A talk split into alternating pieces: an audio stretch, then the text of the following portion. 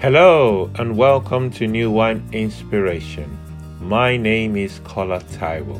Today we read the last three chapters of the book of Revelation, which also are the last three chapters in the New Testament.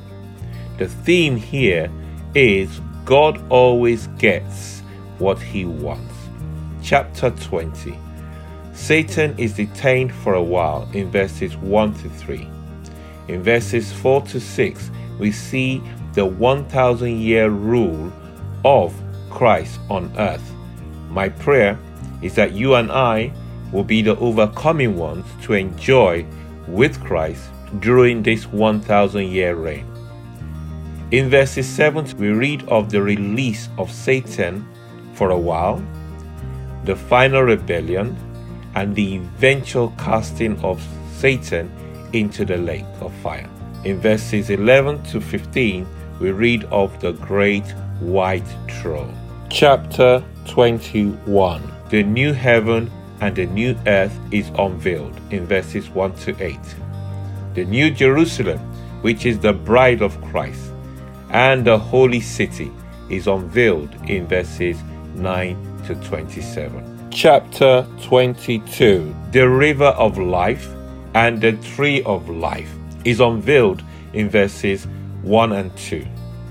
God's blessing concerning his redeemed ones, which is us the saints, is revealed in verses 3 to 5.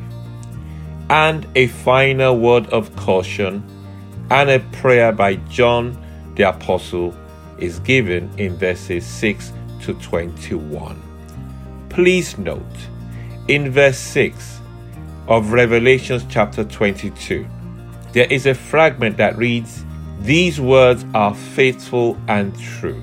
The Lord God of the holy prophets sent his angel to show his servant the things which must take place shortly. In most other versions, that fragment is rewritten as the God who inspired the prophets.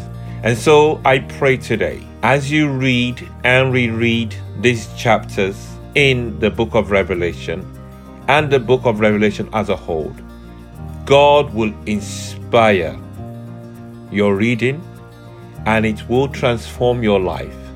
And all you will want to do is to worship Jehovah God. God bless you.